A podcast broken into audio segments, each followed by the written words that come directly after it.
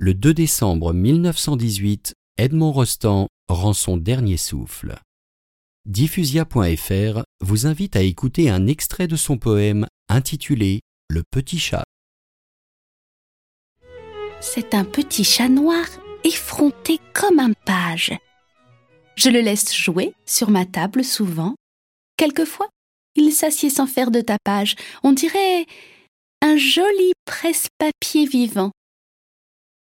Rien en lui, pas un poil de son velours ne bouge. Longtemps, il reste là.